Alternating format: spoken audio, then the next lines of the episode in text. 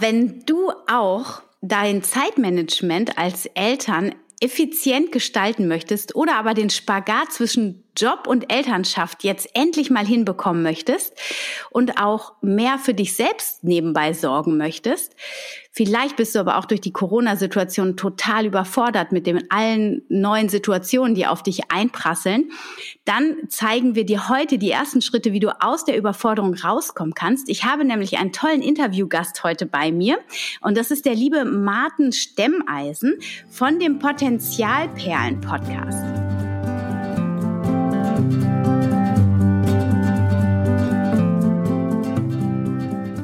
Schön, dass du wieder eingeschaltet hast bei einer neuen Folge von Family, dem Podcast rund um das vegan-vegetarische Leben in der Familie und mir, Anna Meinert. Ja, und wie du schon gehört hast, habe ich auch heute wieder ein Interview für dich. Und das Interview ist wirklich ein richtig tolles Gespräch geworden. Und wir haben richtig gute Punkte ausgearbeitet, die dir auf jeden Fall in deinem Familienalltag helfen werden. Also bleib auf jeden Fall bis zum Schluss dran. Viel Spaß bei der heutigen Show.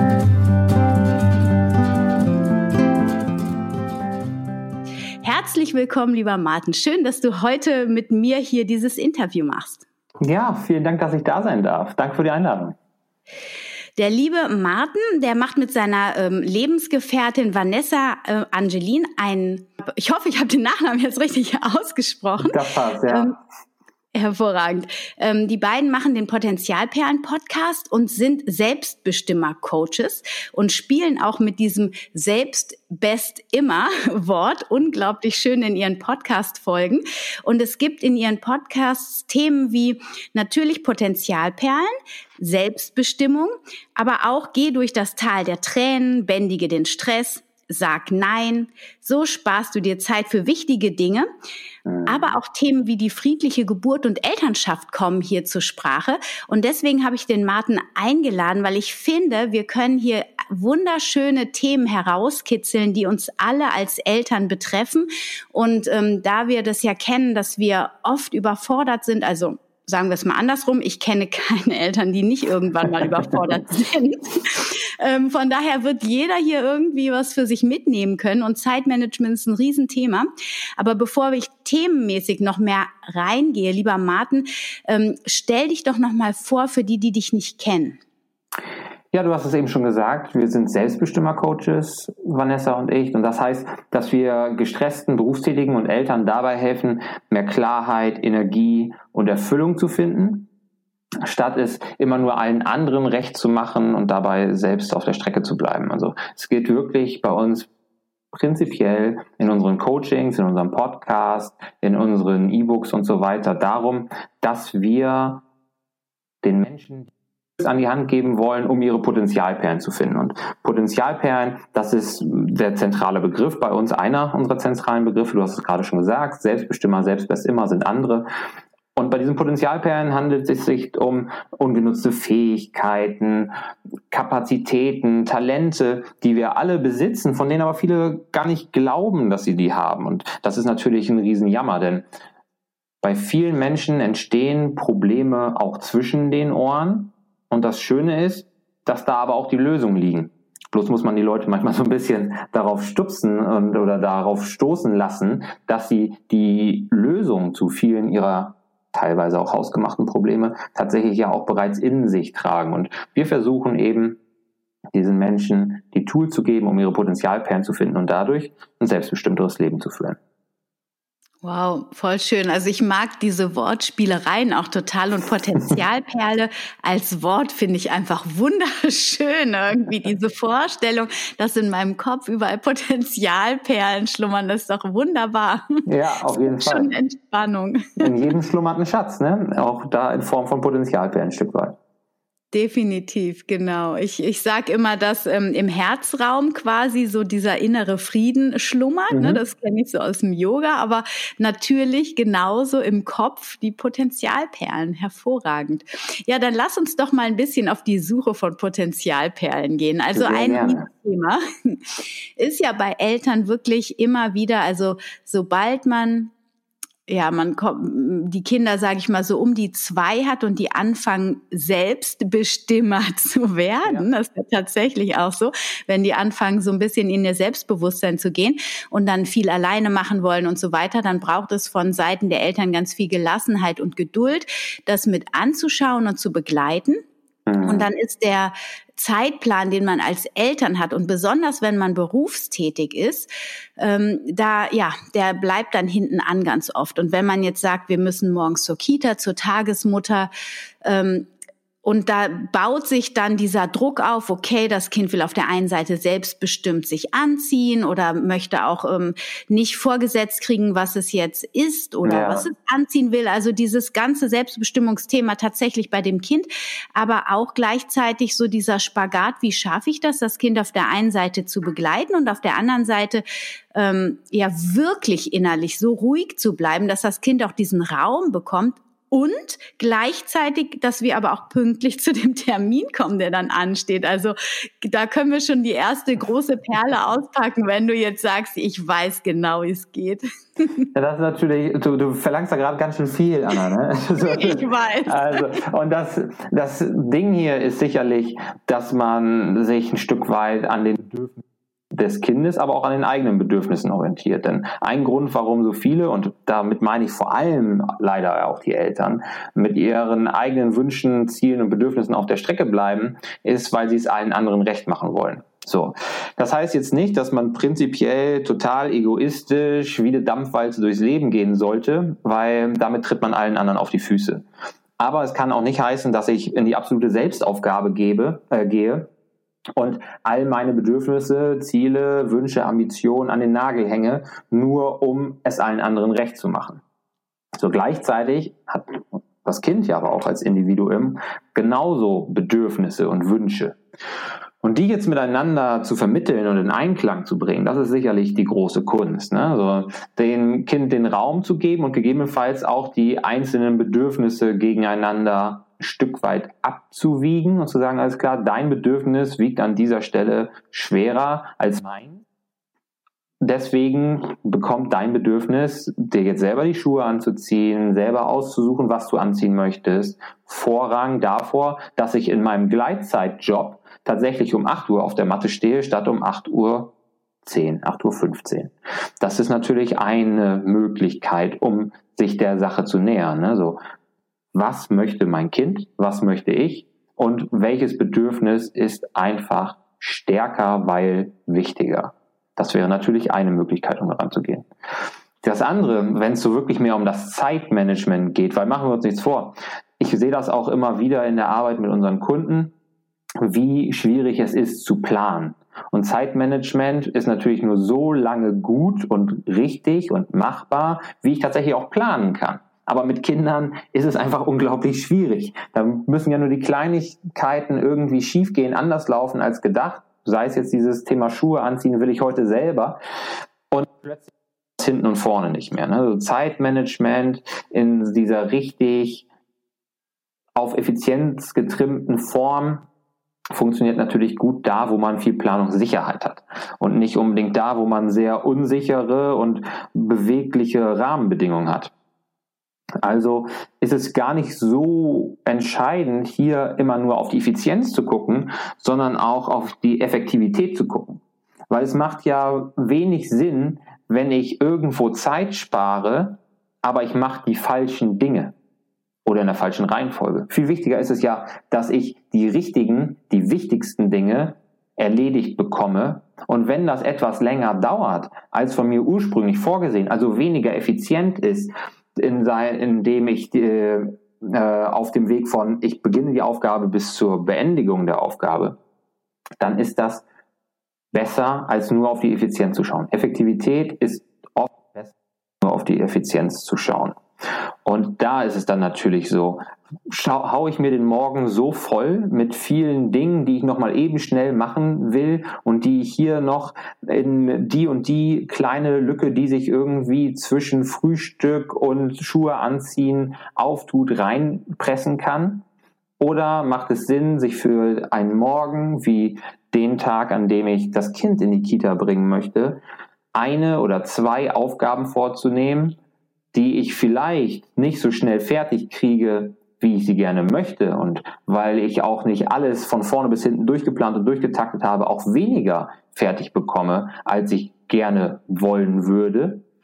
Aber dafür habe ich die richtigen und die wichtigen Dinge morgens erledigt. Und das verschafft mir auch mehr Luft und mehr Zeit, um dann dem Kind gegebenenfalls auch die paar Minuten zu geben, um sich selbst die Schuhe zuzubinden. Hm. Ja, ich glaube auch, dass ähm, man da wirklich ja auch jeden Tag wieder neu gucken darf, weil das hängt ja auch immer ganz von ganz vielen Faktoren ab. Also wenn ich jetzt weiß, zum Beispiel das Kind ist spät ins Bett gegangen mhm. oder ich weiß, mein Kind hat sowieso eine geringe Frustrationstoleranz, weil es vielleicht gerade in einem Entwicklungsschub steckt ja. oder so, dass ich da auch noch mal mit besonders viel Mitgefühl und einfühlsam ähm, ja mit einem einfühlsamen Blick das Kind anschaue. Ich glaube, das merken oder spüren Kinder ja auch, ja? ja. Also ob ich dann diese Ungeduld habe. Was ich zum Beispiel auch wichtig finde, es gibt wirklich oft die Situation. Also ich kenne die auch von mir selber, obwohl ich nie so einen fixen ähm, Zeitpunkt hatte, außer dass wir halt irgendwann mal im Kindergarten sein sollen irgendwie.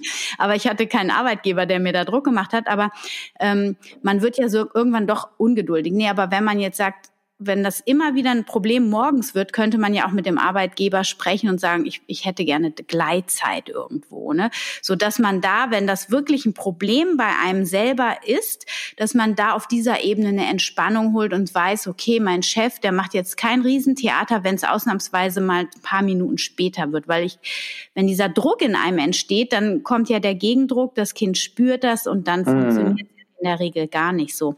Ähm, auf jeden Fall. Wenn man jetzt in so einer Akutsituation ist, ja, sagen wir mal, es ist alles anders gelaufen als normalerweise. Normalerweise hat man es vielleicht einigermaßen im Griff, man ist auch nicht so gestresst morgens und dann gibt's diesen einen Tag, wo irgendwie alles doofe aufeinander trifft. Das Kind ist ja. ja. ja, der wird garantiert kommen, ganz genau. Ähm, äh, gibt es da so ein Notfallgedankenset oder oder irgendein Tool, wo du sagst, hey, versucht's mal damit, um da wieder auszusteigen irgendwie? Ich finde, das ist hochgradig individuell, weil jeder andere Art, eine andere Art hat, wie er mit solchen Situationen umgeht. Außerdem Situation ja auch auf verschiedene Art und Weise zustande. Ne? Also wie ist es so weit gekommen? Was hat jetzt das Fass zum Überlaufen gebracht? Warum hat sich das überhaupt so hochschaukeln können? Oder, oder, oder? Dann ist es eher mein Verschulden mit einem zu vollgepackten, mit einer zu vollgepackten To-Do-Liste für den Morgen und dann hat eine Kleinigkeit schon alles durcheinander gebracht oder liegt es wirklich eher am Kind, dass das Kind wirklich schlecht drauf ist, niedrige Frustrationsgrenze, von der du eben gesprochen hast, aufgrund eines Entwicklungsschubes oder, oder, oder. Also sehr viele verschiedene Parameter, die da eine Rolle spielen die auch eine Pauschalantwort wie immer schwierig machen. Das ist ja auch das Schöne im Coaching. Die Antwort ist immer, es kommt darauf an. Und äh, was mir aber sehr gut hilft, ohne jetzt mehr zu wissen über dieses Szenario, das du jetzt gerade beschrieben hast, ne, ähm, ist körperliche Spannung rauszunehmen.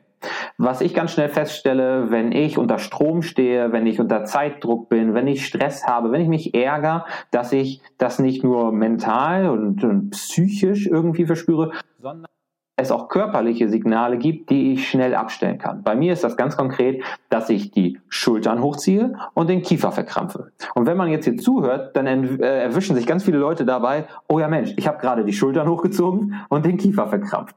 Und indem ich mir das bewusst mache, und ganz bewusst die Schultern locker lasse, den Kiefer locker mache und diese körperliche Anspannung da rausgeht aus mir, fällt auch viel mentale Anspannung ab. Es gibt mir so einen kurzen Verschnaufmoment.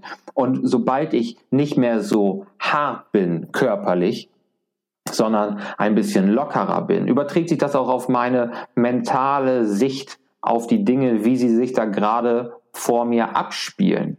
Und indem ich jetzt körperlich entspannter bin, jetzt etwas mental entspannter werde, gibt es mir auch die Gelegenheit, die Perspektive zu wechseln, meine eigene Handlung zu hinterfragen oder vielleicht ein bisschen zu deeskalieren.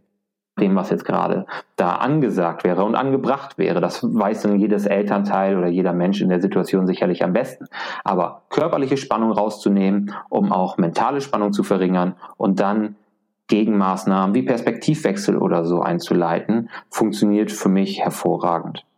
Hm. Ja, kann ich definitiv nachvollziehen. Ich habe mich auch erwischt, wo du das gerade gesagt hast. Ich ziehe auch immer die Schultern an. Ähm, und äh, ich würde noch ergänzen, ich atme dann auch immer noch ganz tief oh, ja, ein. Auf jeden Fall. Ne? Und wieder aus, vor allem auch den Druck ausatmen. Ja. Ähm, und dann versuche ich sanft mit mir zu sein, zu sagen, okay, Mhm. Es ist nicht so, dass jetzt irgendjemand stirbt, wenn wir nicht pünktlich kommen, ja. weil das ist ja wirklich, diese, diese Anspannung kommt ja aus einer Angst heraus. Und die schlimmste Angst, die unter allem liegt, ist ja die Todesangst ja, quasi. Auf jeden Fall, ja. Und je nachdem, was ich für eine Biografie habe, welche Traumata ich in der Kindheit erlebt habe, ähm, desto eher triggert mich diese Todesangst tatsächlich mhm. in solchen Augenblicken auch. Und, und sich das in dem Augenblick ähm, ja bewusst zu machen, das hilft auch dann nochmal in diese Entspannung zu gehen, genau. Bauchatmung ist auch ein super Thema.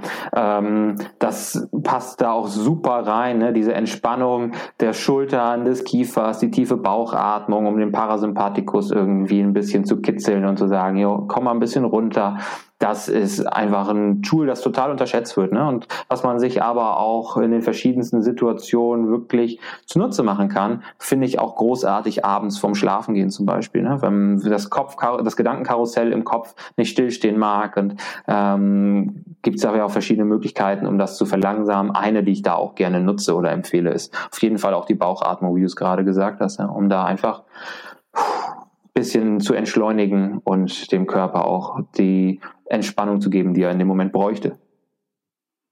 Absolut, ja, finde ich auch voll gut, auf die Atmung sich zu konzentrieren, definitiv. Ähm, dann haben wir, was ich jetzt so in dieser Corona-Zeit vor allem auch erlebt habe, aber auch vorher schon kannte, aber ich habe das Gefühl, das spitzt sich nach wie vor immer noch weiter zu gerade. Ähm, das haben Eltern eigentlich ja immer schon, die auch ähm, beide berufstätig sind, dieser mhm. Spagat zwischen Elternsein und dem Job. Ja, ja diese Verpflichtung ähm, auf der einen Seite der Elternschaft, was man aus Liebe ja total gerne tut, aber eben auch das, was man tun muss, um die ähm, Familie zu ernähren. Und dann kommt man irgendwie, so habe ich das Gefühl, jetzt über die Jahre, also ich bin ja jetzt schon 44 und ich habe das Gefühl, so älter, je älter man wird, desto enger sich so ein bisschen. Der Gurt, es mag mhm. aber auch in der Zeitqualität gerade liegen, an der wir leben. Also das will ich auch nicht ausschließen.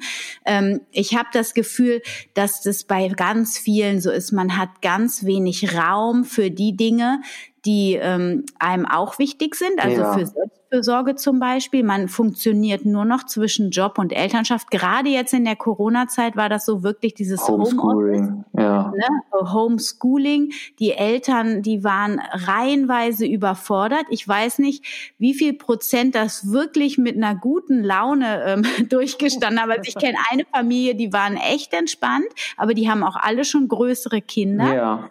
Und äh, ansonsten sind alle irgendwie zwischendurch immer mal wieder am Rad gedreht. Und was ich mich frage, ist, wie kann man, wenn man jetzt in diesem Strudel ist, ja, mhm. oder auch wenn man, ja, ich meine, ihr seid jetzt noch junge Eltern. Ja. Ähm, seit sieben Monaten erst und ich glaube, das spitzt sich dann auch noch mal zu, wenn man mehrere Kinder hat und äh, der Druck, sage ich mal, Geld zu verdienen oder ausreichend Geld zu verdienen auch noch mal größer ist, je nachdem, welche finanziellen Background natürlich ja. man hat.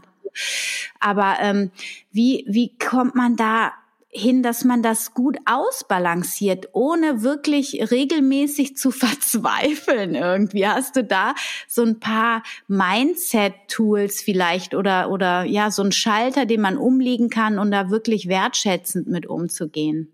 Also zuerst mal glaube ich, dass es mehr als nur diese zwei Stühle gibt, zwischen denen man sitzt. Äh, ich glaube, das ist eben nicht nur die Elternschaft und der Job, sondern es gibt auch mindestens noch einen Stuhl Selbstfürsorge. Ne? Also was tue ich für mich? Auf den wird immer irgendwie als letzten geguckt, weil gerade die Eltern ja alles für ihre Familie tun in der Regel, wollen, dass es allen anderen gut geht und dafür im Zweifelsfall auch mal selber zurückstecken. Und dann gibt es natürlich in den meisten Fällen noch ähm, einen Stuhl für die Partnerschaft. Ne? Also auch da sollte man natürlich Wert drauf legen, dass man nicht bloß Eltern ist, ähm, was ja schon sehr viel Zeit des Tages Energie in Anspruch nimmt und auch viel Energie zurückgibt, hoffe ich für die meisten. Aber dass man natürlich in den meisten Fällen auch einen Partner hat, mit dem man auch weiter auf einer partnerschaftlichen Ebene irgendwie zusammengehören und zusammen funktionieren will. Das heißt, es gibt viel mehr, was an uns zerrt, als nur in Anführungsstrichen Job und Familie, was aber sicherlich die beiden größten Posten sind. Denn die meisten von uns sind irgendwie so zwischen neun und elf Stunden unterwegs, um Geld zu verdienen, wenn man Vollzeit arbeitet und davon ausgeht, dass es jetzt irgendwie so eine siebeneinhalb, acht Stunden Geschichte pro Tag ist, mit Pendelei, wo ja viele Leute mindestens eine halbe Stunde pro Tag pro Strecke unterwegs sind, dann kommt noch der Stau dazu. Und die Kinder, die dann natürlich durch alles, was da auch mit hinten dran hängt, Haushalt, Schule, Elternabende und so, ähm, auch da noch viel Zeit und Energie eben brauchen, um sich zu den Menschen zu entwickeln, die natürlich werden wollen, die sie auch werden sollen und zu, bei denen wir ihnen auch helfen möchten, diese selbstbestimmten Menschen zu werden. Also ist dieser Spagat und unglaublich schwierig, ne? Unglaublich schwer. Und das, den einen Schalter gibt's da sicherlich nicht. Aber es gibt ein paar Fragen, die man sich stellen kann. Und eine Frage davon ist, welches Leben will ich leben? Und passt das, was ich jetzt gerade vorhabe, zu diesem Leben, das ich leben will oder nicht? Ähm, wenn es jetzt wirklich darum geht, die Karriereleiter einfach immer, immer weiter hochzuklettern, weil ich kenne Leute, die, die machen einfach einen wahnsinnig guten Job und das wird gesehen. Und die, das sind charismatische Leute oder Leute mit extreme, extrem, extrem guten Skills, ähm, kommunikativ und so weiter. Und die werden bei Beförderung oder bei Projekten gerne genommen. So, und jetzt immer Ja und Amen zu sagen, weil Mensch, das ist eine Chance, die bekomme ich nur einmal und ach, da, da würden sich nach die Finger lecken und so weiter. Dabei ist das Traumleben, das ich eigentlich vor meinem inneren Auge habe, eigentlich das mit einer 20 bis 30 Stunden Woche, mehr Zeit für die Familie, mehr Zeit für meine Herzensangelegenheiten, mehr Zeit für mich. Dann muss ich mir ja tatsächlich überlegen, sind diese Entscheidungen, die ich treffe, zielführend für das Leben, das ich wirklich leben will? So, was macht mich denn glücklich? Und nur immer Ja zu sagen zu absolut positiven Dingen, wie eine ähm, Beförderung, wie der ähm, leitenden Position in einem Projekt oder so, kann dann aber unterm Strich auch negativ sein.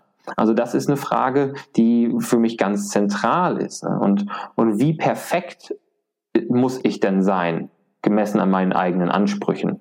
weil auch da viel Frust entsteht. Wenn man sieht, dass man eben nicht jetzt im Herbst aus den ganzen Kastanien, die da draußen rumliegen, Kastanienmännchen mit den Kindern bastelt und ganz viel Instagram-taugliche Fotos dabei entstehen. So, so, wie perfekt muss das sein? Ne?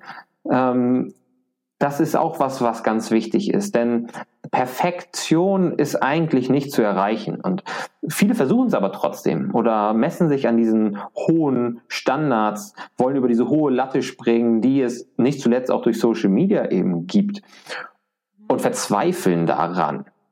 Und das macht diesen Spagat zwischen den Stühlen noch viel schwieriger, weil man sich die Stühle selber weiter auseinanderstellt, indem man sich mit so hohen Standards identifiziert, identifiziert und an diesen hohen Standards messen will. Und das sind natürlich zwei ganz wichtige Fragen. Wenn ich die für mich klar kriege, welches Leben will ich leben und wie perfekt muss und will ich eigentlich sein, das kann es schon etwas einfacher machen, diese Stühle wieder ein Stückchen näher zusammenzuschieben.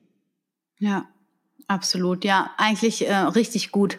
Also Fragen stellen. Das stimmt ja auch, weil jeder muss die Antwort für sich selber herausfinden. Allerdings, ja. Und ähm, da ist auch jeder anders. Ne? Ich meine, ja. das ist ja auch ein Grund, warum ein Buch, ein Ratgeber wunderbar ist, wenn da die richtigen Fragen drin gestellt werden, aber hin und wieder doch nicht reicht für die Menschen, weil sie mit niemandem drüber sprechen können und ihre Gedanken und ihre inneren Widersprüche, Konflikte einfach nicht aufgelöst kriegen, ne? wo es dann, ähm, wo dann so ein Berufsstand wie der der Coaches zustande kommt, um solche Dinge tatsächlich gemeinsam zu bearbeiten. Und ein Coach ist ja nicht dafür da, um die Antworten zu liefern, sondern um die richtigen Fragen zu stellen, weil die Antworten, die Lösung, die Potenzialperlen eben, die trägt ja jeder von uns schon in sich und da gilt es bloß dran, äh, da gilt es bloß daran zu kommen und dass all diesen Echos, die in uns drin sind, von den Stimmen, die auf uns eingeprasselt sind in den letzten Jahren, ne, die Vorwürfe, die negativen Kommentare, die Zweifel, die uns andere einsehen, dazwischen tatsächlich auch unsere eigene Stimme und unsere Potenzialperlen wiederzufinden. Mhm. Ja, genau.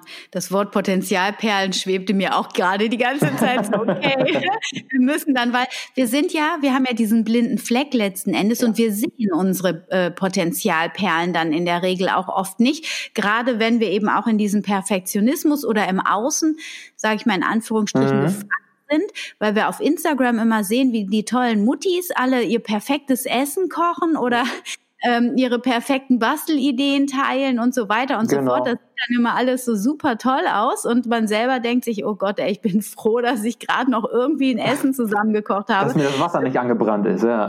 Ja, ja, ganz genau. Und ich nehme mich da nicht aus, ne? Ich meine, es geht ja auch schnell so, boah, äh, selbst die Coaches, die können und wissen alles. Äh, natürlich nicht. Ne? Also auch ich werde hin und wieder neidisch, wenn ich durch Instagram scrolle ne? und sehe so, Mensch, boah, die leben aber ein Leben. Oder mein Gott, was haben die denn schon erreicht oder so. Aber äh, es hat sich auch einfach verändert, wenn man sich bewusst macht, dass auch gerade Instagram die Highlights zeigt und auch hier und da ein bisschen nachgeholfen wird, was da gezeigt wird.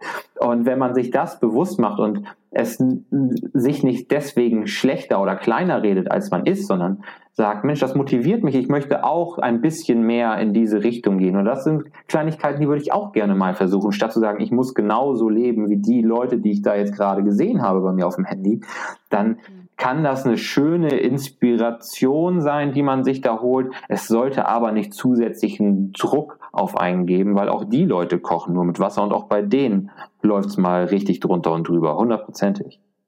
Ja, und ich finde auch, wenn man mit den Menschen um sich herum dann auch mal spricht oder aber auch mit denen, die man auf Instagram so sieht, wenn man die mal anschreibt und ähm, dann mal nachhört und selber zum Beispiel seine Schwäche dann auch mal ausformuliert, dann erlebe ich das auch immer wieder. Die Menschen sind dann so erleichtert, weil die denken, also ja auch von mir zum Beispiel, ja dass ich so viel schaffe und so viel mache, was ich selber so gar nicht immer empfinde. Mhm. Und ähm, das erleichtert die Menschen, wenn man sagt, ey, bei uns geht's gerade so drunter und drüber, kennst du das auch? Und dann sind ja. alle immer so, boah, ja, echt, bei dir auch so.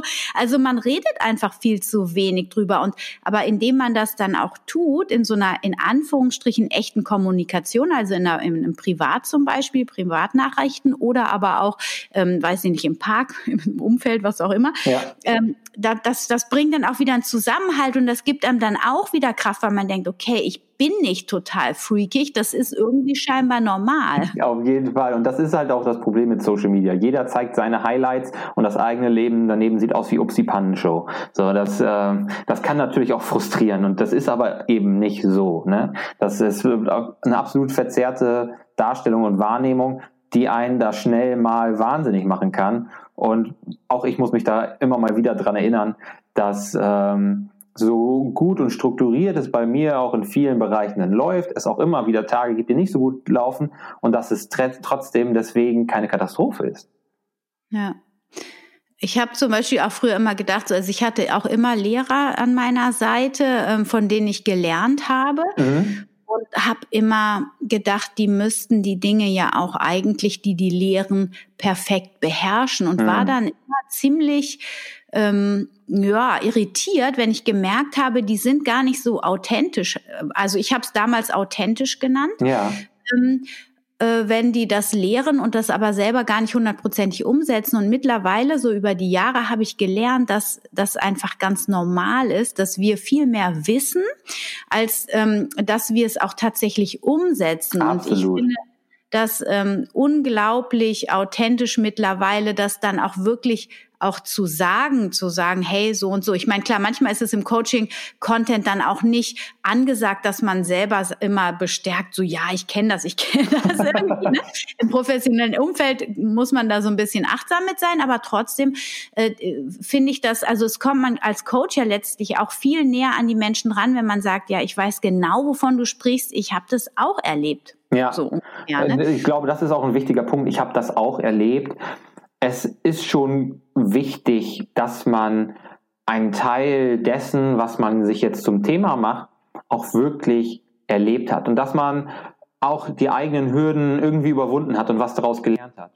Nur Buchwissen ist, kann das schwierig werden kann das wirklich schwierig werden. Aber das heißt auf der anderen Seite auch nicht, dass ich wirklich schon alle Lösungen haben muss. Ich habe selber ein Problem gehabt in den meisten Fällen, wenn ich mir etwas, wie gesagt, zur Aufgabe, zur Herzensangelegenheit mache und habe dieses Problem irgendwie gelöst. Das heißt aber nicht, dass ich dieses Problem auf tausend Wege gelöst habe.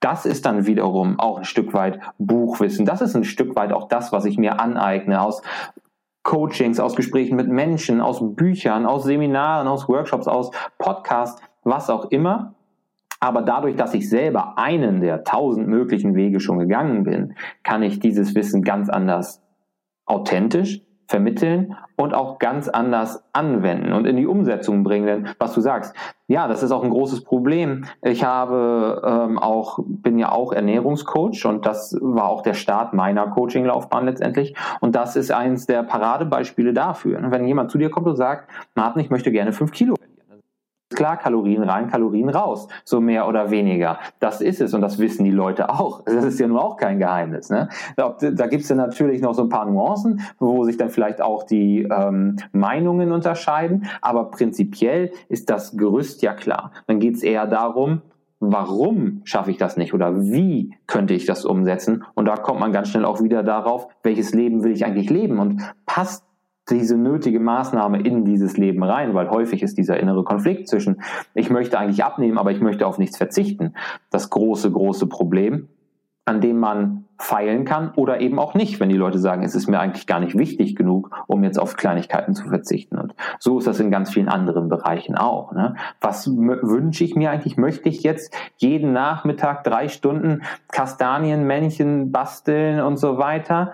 Oder schwebt mir eigentlich auch was ganz anderes vor. Auch für die Zeit mit meinen Kindern. Also, was will ich eigentlich vom Leben? Und wie sollte das eigentlich aussehen? Ja. Ja, ich glaube, da, da darf man ganz feinfühlig, das ist wirklich wie so ein Seiltanz, wirklich diese Frage auch jeden Tag nochmal neu sich selber stellen und auch beantworten irgendwo, ne? Weil mhm. das, was gestern glücklich gemacht hat, das kann heute schon anders aussehen letzten Endes. Genau, und das ist auch nicht in Stein gemeißelt. Wir sprechen da auch immer wieder in unserem Coaching von dem inneren Kompass. Es gibt so eine grobe Richtung, die der vorgibt, so unsere Werte im Leben, was ist mir wichtig, was ist für mich unverhandelbar. Das sind so Dinge, die werden sich so nicht ganz radikal ändern außer es passieren irgendwelche Schicksalsschläge. Da gibt's das, dass sich bei Leuten auch radikal die Werte ändern. So der Manager-Papa, der die ganze Zeit immer 70 Stunden pro Woche arbeitet und dann durch irgendeinen gesundheitlichen Warnschuss oder einen Schicksalsschlag in der Familie realisiert, boah, Karriere, das habe ich so hochgehängt, aber eigentlich ist Familie. So, das sind so Situationen, wo sich auch der innere Kompass mal ruckartig dreht. Aber ähm, diese Ausgestaltung des Kurses auf mein glückliches Leben hin, also die Richtung, in die mein innerer Kompass zeigt, die verändert sich natürlich. Ne? So, ich kann links gehen, dann rechts gehen und komme trotzdem an meinem Ziel an. Oder ich kann heute rechts gehen und morgen links gehen und komme trotzdem an mein Ziel an. Also das gibt da halt verschiedene Wege.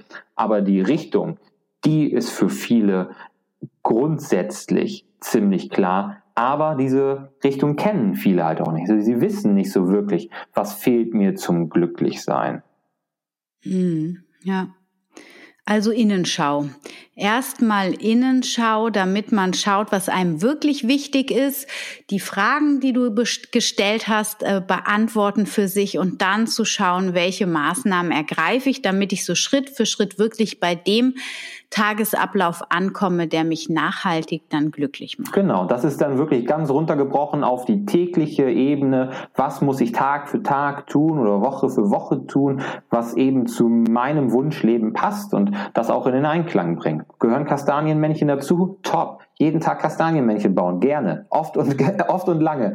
Aber wenn es irgendwelche anderen Dinge sind, die sich dadurch eben nicht abgebildet sehen, dann sollte ich da natürlich auch etwas ändern und mir kein schlechtes Gewissen machen oder machen lassen, dass ich es eben anders handhabe als die Leute oder der Account, den ich gerade bei Instagram gesehen habe.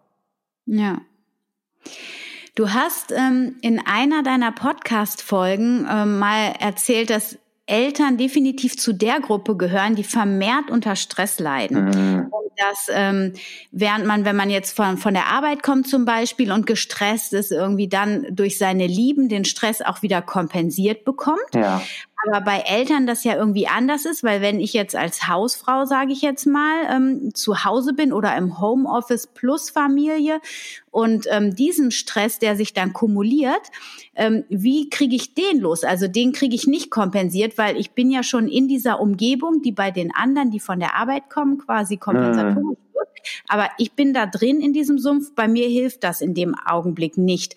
Ähm, die haben niemanden, wo sie Kraft auftanken können. Also ich erlebe das selber auch ja. bei meinem Mann zum Beispiel. Der kommt auch erschöpft nach Hause und ähm, ich kann mich nicht an den dranhängen und dem auch noch Kraft äh, abziehen, indem ich sage, was an, alles schon wieder anstrengend gewesen ist, weil mhm. ich merke, er braucht den Rahmen, um bei uns aufzutanken irgendwo. Also wo hole ich als Mutter meine Kraft her?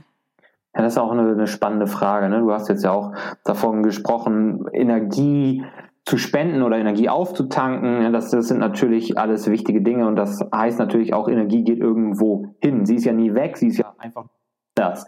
In dem Fall geht sie von mir über in die Aufgaben, die ich hier erledige. Und was da halt auch so wahnsinnig zehrend ist, kann natürlich die Fülle der Aufgaben sein. Ne? Und da sind wir wieder bei dem Thema von vorhin. Ne? Schreibe ich mir zu viel auf den Zettel, geht es wirklich darum, dass ich zu viel erledigen will und die wichtigen Aufgaben nicht mache oder zu spät mache und dass ich vielleicht auch mit nur 80 Prozent meiner To-Do-Liste zufrieden wäre, weil das Haus sauber ist und die Kinder sind äh, alle versorgt, ne, dann, dann könnte man ja vielleicht auch zufrieden sein und müsste nicht noch mehrere zeitfressende Aufgaben sich noch immer vornehmen und den Druck auf sich selber zu erhöhen. Aber wenn wir jetzt mal davon absehen und sagen, okay, es geht jetzt gar nicht mal bloß um die Aufgaben, sondern wir gehen davon aus, die Aufgaben, die ich erledige, das sind wirklich die wichtigsten, das ist das ähm, Minimum, das ich mir selber setze, damit es hier wirklich wohnlich ist, damit sich alle wohlfühlen, damit alle gesund sind, ich mir den Kraft wieder her, nachdem so viel Kraft in diese Aufgaben geflossen ist. Das sollte zum einen natürlich irgendwie eine Art von Me-Time sein, also Zeit für mich, Zeit für Selbstfürsorge, Selbstliebe, indem ich zum Beispiel einem Hobby nachgehe, indem ich mich mit Freunden treffe, was aktuell sicherlich nicht ganz so einfach ist, indem ich mal ein Buch lesen kann. Und das bedeutet aber häufig auch, dass ich mich mit meinem Partner auch ein Stück weit kurzschließen muss, dass ich in die Kommunikation gehe und sage, alles klar, das bräuchte ich jetzt mal. Ich, ich brauche auch die Zeit für mich, sonst funktioniere ich irgendwann nicht, weil das kann ja, ist ja das Schlimmste, was passieren kann, dass man irgendwann nur noch funktioniert und nur noch irgendwelche To-Do-Listen, Apps abhakt oder versucht, das irgendwie bis in den Abend zu retten und dann erschöpft ins Bett fällt, bevor man dann am nächsten Tag alles wieder von vorne macht. Weil dass man nur noch funktioniert. Man möchte ja leben. Man möchte ja nicht nur funktionieren, man ist ja keine Maschine. Das wünsche ich zumindest den meisten Menschen. Und um eben nicht einfach zu funktionieren, braucht man Zeit für sich, braucht Zeit, um die Akkus aufzuladen. Und dafür braucht man Support vom Partner. Also da mit dem Partner sprechen, wichtig. Hobbys nachgehen, hatte ich gerade gesagt. Und was natürlich auch gut funktionieren kann, natürlich sollte man weiterhin Energie und Erfüllung aus seiner Familie ziehen. Ja, jetzt ist man durch Homeschooling, Homeoffice, Haushalt und so weiter den ganzen Tag mit denen auf einem Haufen im sagen wir jetzt mal in Anführungszeichen, schlimmsten Fall, was sehr viel Reibereien vielleicht auch bedeutet. Es schaukelt sich hoch, man entzündet Streit an Kleinigkeiten. Und hier kann es natürlich extrem helfen, einen kleinen Tapetenwechsel herbeizuführen. Wie sieht's aus, wenn wir nochmal gemeinsam rausgehen, wo man einfach nicht in den eigenen vier Wänden ist und sich da wirklich über diese Haushaltsthemen auch streitet oder so. Kann ich nochmal Nachmittag jetzt bei tollem Herbstwetter draußen im Park auf dem Spielplatz, in einem, in einem Zoo oder was weiß ich, einfach die Szenerie wechseln, wo man mehr im Jetzt ist, im Hier und Jetzt ist, weil man Dinge genießt. Man kann gemeinsam mit den Kindern, je nachdem wie alt die sind, irgendwann kommt ein Alter, wo man dann vielleicht auch keine Lust mehr hat, als Jugendlicher was gemeinsam mit seinen Eltern zu entdecken. Aber gehen wir mal davon aus, die Kinder sind irgendwie so im schulpflichtigen Alter, Grundschule oder ähm, Sek 1 oder so dann kann das natürlich auch wahnsinnig schön sein, gemeinsame Erinnerungen zu sammeln, gemeinsame Sachen zu entdecken und einfach rauszukommen, so ein bisschen aus diesem Alltagstrott. Und das muss ja kein Urlaub sein, sondern es kann schon ein kleiner Tapetenwechsel raus aus der Stadt, rein ins Grüne sein, der da extrem Entlastung bringt. Ja, ich finde, ähm, mir fällt da auch noch ein, was ich immer mache, das fällt bei Kleinkindern äh, definitiv leichter. Mhm. Aber das habe ich ähm, bei den, äh, als die, wenn ich die kleinen Kinder dann noch ins Bett gebracht habe, immer geguckt, wenn die eingeschlafen sind, diese friedlich schlafenden Kinder anzuschauen. Ja. Und ähm, das bringt unheimlich viel Frieden im Herzen, äh, finde ich irgendwie.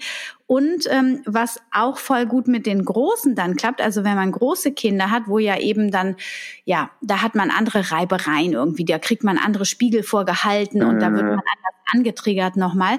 Aber was jetzt auch bei uns voll gut funktioniert hat immer wieder, ist, dass wir uns ähm, Kleinkinderfotos angeschaut haben zusammen okay. und wir uns zusammen erinnert haben, hey, weißt du noch so und so? Und dann flammt in einem, also das war bei mir so, aber ich glaube, das geht allen so, ehrlich gesagt, dann flammt in einem nochmal diese alte Energie auf, dieses alte Gefühl und auch so dieser Blick auf die Kleinkinder. Das ist ja einfach ein anderer. Wir sind unvoreingenommener. Mhm. Ja, eine ganz andere und ähm, wir waren noch viel aufgeschlossener den Kindern gegenüber. Also so empfinde ich das, ja. weil ich beobachte das auch in meinen Coachings und auch in meinem Umfeld immer wieder, dass je älter die Kinder werden, das ist ja auch ähm, aus gehirnphysiologischer Sicht irgendwie sinnvoll scheinbar. Man kategorisiert, man steckt in Schubladen und so schubladisieren wir unsere Kinder auch.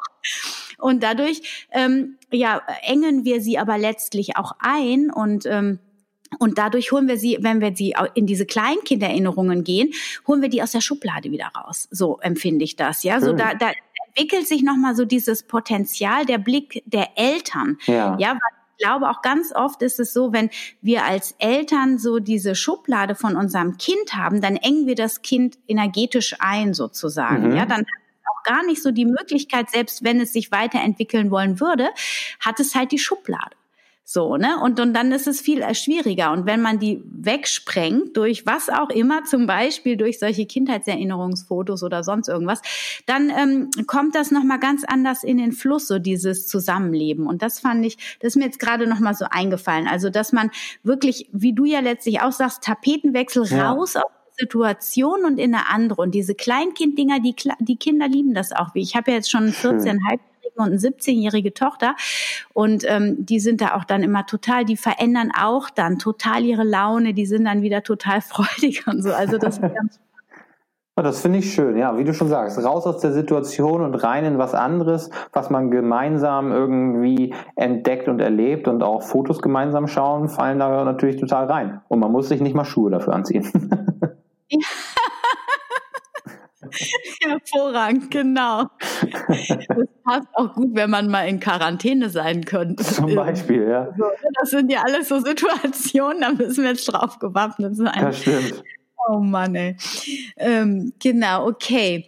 Äh, dann hatten wir jetzt noch theoretisch so, aber das haben wir eigentlich, wir können es vielleicht einfach nur noch mal zusammenfassen, so diese Schritte. Wenn ich jetzt in der Überforderung stecke, mhm sind die ersten Schritte, ähm, die du empfehlen würdest, um rauszugehen aus der Überforderung? Wir haben letztlich alles schon gesagt, aber lass uns das nochmal auf den Punkt kurz bringen. Um rauszugehen aus der Überforderung, also wir haben darüber gesprochen, dass man sich überlegen muss, welches Leben ich führen möchte, dass man einfach das Big Picture auch erkennt und sich dafür natürlich erstmal entspannt. Da haben wir Wege besprochen, indem man Kiefer und Schultern locker lässt, indem man tief atmet, indem man wirklich überlegt, was will ich hier eigentlich gerade erreichen und dass man die Perspektive wechselt, eben auch aufs große Ganze schaut. Macht das Sinn? Ne? Bin ich in diesem Moment vielleicht auch einfach zu perfekt? Mache ich mir zu viel Druck oder lasse ich mir auch zu viel Druck machen? Und dann gegebenenfalls, je nachdem, wie diese Überforderung aussieht, auch aus der Situation dann rauszugehen. Die Situation, die keinen Sinn macht, die einfach Stress und zu viel Leid verursacht, zu viel Überforderung verursacht, wenn möglich auch zu verlassen und zu sagen, hier versenke ich gerade so viel von meiner kostbaren Zeit und Energie, das macht so keinen Sinn. Ich muss das nochmal neu starten, ich muss das Gespräch nochmal neu initiieren, ich muss die Aufgabe ganz anders angehen oder ich lasse es einfach sein, weil das hierzu nichts führt, weil dafür ist meine Energie dann auch zu knapp. Ja. Ähm, ich habe noch eine Sache, die mir auch immer total gut hilft. Äh, ich kenne das auch sehr gut mit dem Perfektionismus. Mhm. Und es gibt bei mir tatsächlich Tage im Monat, wo ich schon aufstehe und merke, okay, Anna, heute ist ein Tag, an dem darfst du ganz liebevoll mit dir sein. Ja. So, ja, wo ich merke, okay, heute ist die Energie herausfordernd. Und wenn ich dann mit so einem Mindset durch den Tag gehe, dann geht das wunderbar, weil ich mir vorgenommen habe, wirklich wertschätzend mit mir selber zu reden. Ja. Ja, und das ähm, dadurch entspannt sich, weil ich meine, letztlich ist es so, wenn wir schlechte Laune in Anführungsstrichen haben, Warum auch immer, sei es, ob wir Stress auf der Arbeit haben, weil wir irgendwie noch einen Streit aus der Familie mit uns tragen oder weil wir einen Konflikt mit der Freundin oder mit der ähm, mit der mit den Großeltern zum Beispiel auch haben, was auch immer oder mit dem Partner. Mhm.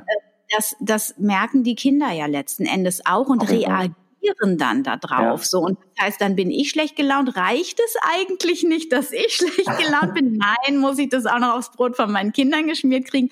Und dann hilft es wirklich liebevoll mit sich zu sein, zu wissen, okay, das ist jetzt alles innerlich ganz weich und wund und ähm, dann, ja, das finde ich immer, das hilft auch immer noch. Und das ist ja letztendlich auch ein Teil von, von Selbstliebe, Selbstfürsorge. Ja. Ne? Also da denken viele dann irgendwie daran, keine Ahnung, sich irgendwas Tolles zu kochen oder Kino zu gehen oder irgendwie sowas. Ne? Aber dazu, zu Selbstliebe, gehört natürlich noch so viel mehr. Da gehört auch die Möglichkeit, nachsichtig mit sich und aber auch mit anderen zu sein. Ne? Sich nicht alles selber nicht, nicht, nicht jeden Schuh anzuziehen letztendlich. Es geht auch darum, dass man auf den Körper gehört, genauso wie auch auf den Geist. Ne? Genauso wie du an manchen Tagen vielleicht aufstehst und sagst, boah, heute ist irgendwie die Laune anders und ich merke, ich muss hier vorsichtig sein, ich darf heute nicht alles so genau nehmen oder ich darf auch mal Fehler machen. Das, das gehört auch dazu. Ist natürlich auch der Körper ganz wahnsinnig wichtig. Dass Körper und Geist miteinander ganz eng in Verbindung stehen, das ist ja auch kein Geheimnis. Und auch da, wenn mein Körper irgendwelche Warnsignale mir gegenüber zeigt, dem Körper auch die notwendige Ruhe zu geben oder die notwendige Bewegung zu geben, was auch gerade eben angeraten sein mag. Und das ist auch total entscheidend. Auch Optimismus ist eine Form von, von Selbstliebe letztendlich, weil man da sich erlaubt, auch an das gute Ende zu glauben ähm, und nicht einfach im Hier und Jetzt jede mögliche Horrorszenario, Situation schon durchspielt. Ganz viele verschiedene Möglichkeiten oder ganz viele verschiedene Aspekte, die dazugehören. Ne? Und was du gesagt hast, gehört für mich auf jeden Fall auch dazu. Genau, und dann, also wir haben das in meinen Augen jetzt alles richtig, richtig schön auf den Punkt gebracht. Und ich habe noch einen Punkt, der, glaube ich, hier definitiv noch nicht fehlen darf. Wir sind da überhaupt nicht in diese Richtung gegangen. Ja. Aber was ich auch immer mache, ist, wenn es wirklich ähm, heikel ist mit allem drumherum, ich gehe in die Dankbarkeit und zwar für mhm. jeden kleinen Pups des Tages. ja? Ich fange an, am Morgen, wenn ich mich eincreme, für jedes Körperteil dankbar zu sein. Ich danke ähm, wem auch immer. Ja. Ähm, dass ich ein Dach über dem Kopf habe, dass ich warme und schöne Kleider habe, dass meine Kinder gesund sind, ja. was immer. So gehe ich dann los. Und wenn man in diese Dankbarkeit eintaucht, das hilft einem auch, sein inneres Gefühl wieder in was Positives zu transformieren. Absolut. Das ist total gewichtig und äh, verändert schnell den Blickwinkel auf Dinge, die man sonst für selbstverständlich nehmen würde und über die man sich vielleicht auch andernfalls ärgert. Du hast den Körper gerade angesprochen. Ne? Wie viele Leute von uns sind äh, unzufrieden mit ihrem Körper oder zumindest mit Teilen davon? Und wenn man sich dankbar schätzt, dass man überhaupt einen Körper hat, der einem so viel gibt, indem er uns am Leben hält, indem er uns von A nach B bringt, ähm, dann verändert das auch das. Auch da wird man seinem Körper gegenüber nachsichtiger, ein bisschen weicher und die Dankbarkeit ist ein ganz wichtiger Schlüssel. Ja. Ich meine, du weißt das ja dann auch als Ernährungscoach und auch Fitnesscoach letzten Endes. Das ist ja so dein großes Thema, auch die Fitness. Genau, ja. ähm, was wir, wir, wir sagen jetzt so banal, wenn der Körper uns von A nach B bringt, aber letzten Endes, wir haben ein wahres Wunder in diesem Körper drin. Wir haben das überhaupt nicht verstanden. Ich bin immer wieder baff, wenn ich mal in diese Biochemie eintauche. Das ja. ist einfach unglaublich. Ja, ja, ist verrückt. Also es ist total verrückt, was der Körper ist und was er kann und was wir auch noch gar nicht verstanden haben. Ja. Letztens wurde auch gerade noch ein neuer Muskel entdeckt, wo man so denkt, Muskel, wie kann das denn sein? so, das, also, also alles, aber doch kein Muskel. Aber tatsächlich, auch da gibt es eine Möglichkeit zu sagen, nee, Moment, wir haben das jahrelang da gar nicht so genau hingeschaut und scheinbar ist das tatsächlich noch ein eigenständiger Muskel und gehört nicht zu dem Muskel oder so. Und also auch da, Wahnsinn, bin gespannt, was da noch kommt. Definitiv, ja.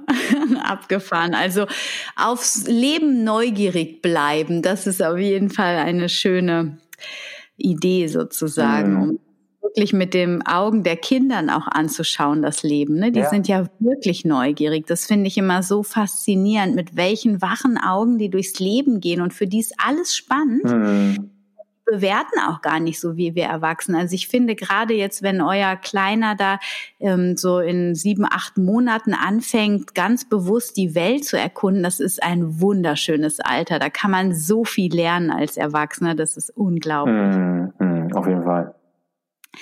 Gut, mein lieber Martin. Martin, vielen, vielen Dank für dieses wundervolle Interview. Ich glaube, wir haben vielen Eltern jetzt wirklich tolle Inspirationen gegeben und ähm, alle Punkte werde ich auch noch mal in die Show Notes, also so alle wesentlichen Punkte in die Show Notes, in die Sehr Beschreibung ja. des Podcasts setzen.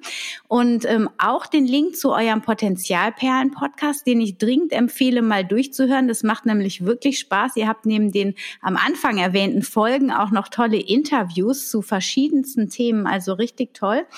Ja, und ansonsten ähm, findet man dich auch auf Instagram, oder? Bestimmt? Genau. Unter Potenzialperlen findet man uns auf Instagram. Die Webseite heißt genauso Potenzialperlen, schreibt man mit T.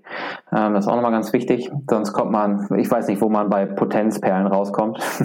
so, das will ich auch gar nicht ausprobieren. Also Potenzialperlen mit T, da kommt man auch auf unsere Webseite. Und ansonsten ähm, kann man sich auch unsere kostenlosen E-Books runterladen. Zum Beispiel, was fehlt mir zum Glück? Fragen, die eben auf diesen, auf das Wiederentdecken des inneren Kompass abzielen, von dem wir ja heute in dem Interview auch gesprochen haben. Ja, hervorragend. Super. Dann äh, grüß deine liebe Lebensgefährtin. Ich wünsche dir alles Gute. Vielen Dank für deine Zeit und bis bald. Vielen Dank, dass ich da sein durfte.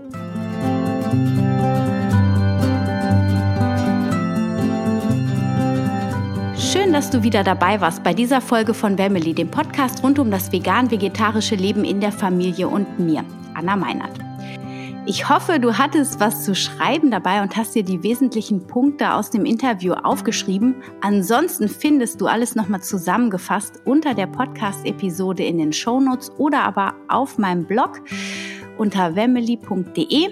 Und ähm, alle Infos zu Martin Stemmeisen und seinem Coaching findest du auch in der Beschreibung beziehungsweise in dem Blogpost unter dem Podcast auf meiner Webseite. Und auch das E-Book, was Martin in der Folge äh, erwähnt hat, setze ich hier nochmal als Link drunter. Also wenn du dir das runterladen möchtest, dann fühl dich herzlich eingeladen. Ja, und ansonsten, wenn du meine Arbeit unterstützen möchtest, bin ich dir super dankbar, wenn du den Podcast mit deinen Freunden und Bekannten teilst oder für alle, für die das Thema relevant ist. Und gerne schreib mir auch eine Bewertung. Das hilft auch anderen, den Podcast besser zu finden. Und ja, falls du noch nicht auf Instagram oder Facebook mit mir verbunden bist, auf Instagram Anna-Meinert, auf Facebook unter Wemily, dann melde dich gerne bei mir. Ich freue mich immer über Feedback oder auch gerne mal über Fragen zur Anregung, was dir gerade so auf dem Herzen liegt, vielleicht was ich dann als Thema auch hier im Podcast einfach mal verarbeiten kann und wo dann viele Menschen hoffentlich einen Mehrwert von bekommen. Und ähm, ja, falls du die das Webinar, die vier Fehler, die alle veganen Eltern ähm, machen, noch nicht angeschaut hast, dann setze ich dir auch noch mal den Link zu unserem Webinar, von dem Webinar von Carmen und mir. In die Shownotes rein, weil es lohnt sich auf jeden Fall, sich das anzuschauen, damit du einfach viel sicherer und mit mehr Leichtigkeit durch die vegane Ernährung im Familienalltag surfen kannst. Und ähm, ja, falls sich das interessiert, auf jeden Fall sehr sehenswert. Wir haben schon super viel Feedback bekommen und super viel gutes Feedback. Also alle, die das Webinar gesehen haben und uns angeschrieben haben, die sind alle sehr begeistert. Negatives Feedback gab es noch gar keins und das haben schon, wow, ich glaube über 800, 900 Leute haben dieses Webinar angeschaut. Also das ist echt krass, wie das ähm, ja über die Welt zieht oder über die, den deutschsprachigen Raum, sagen wir mal. Wir sind super begeistert und freuen uns, dass wir der veganen Familienernährung damit wirklich ein Stück weit helfen können. Ja, das erstmal von mir in dieser Woche. Ich wünsche dir jetzt eine wundervolle Woche. Bleib gesund und fröhlich. Stay healthy and happy. Deine Anna.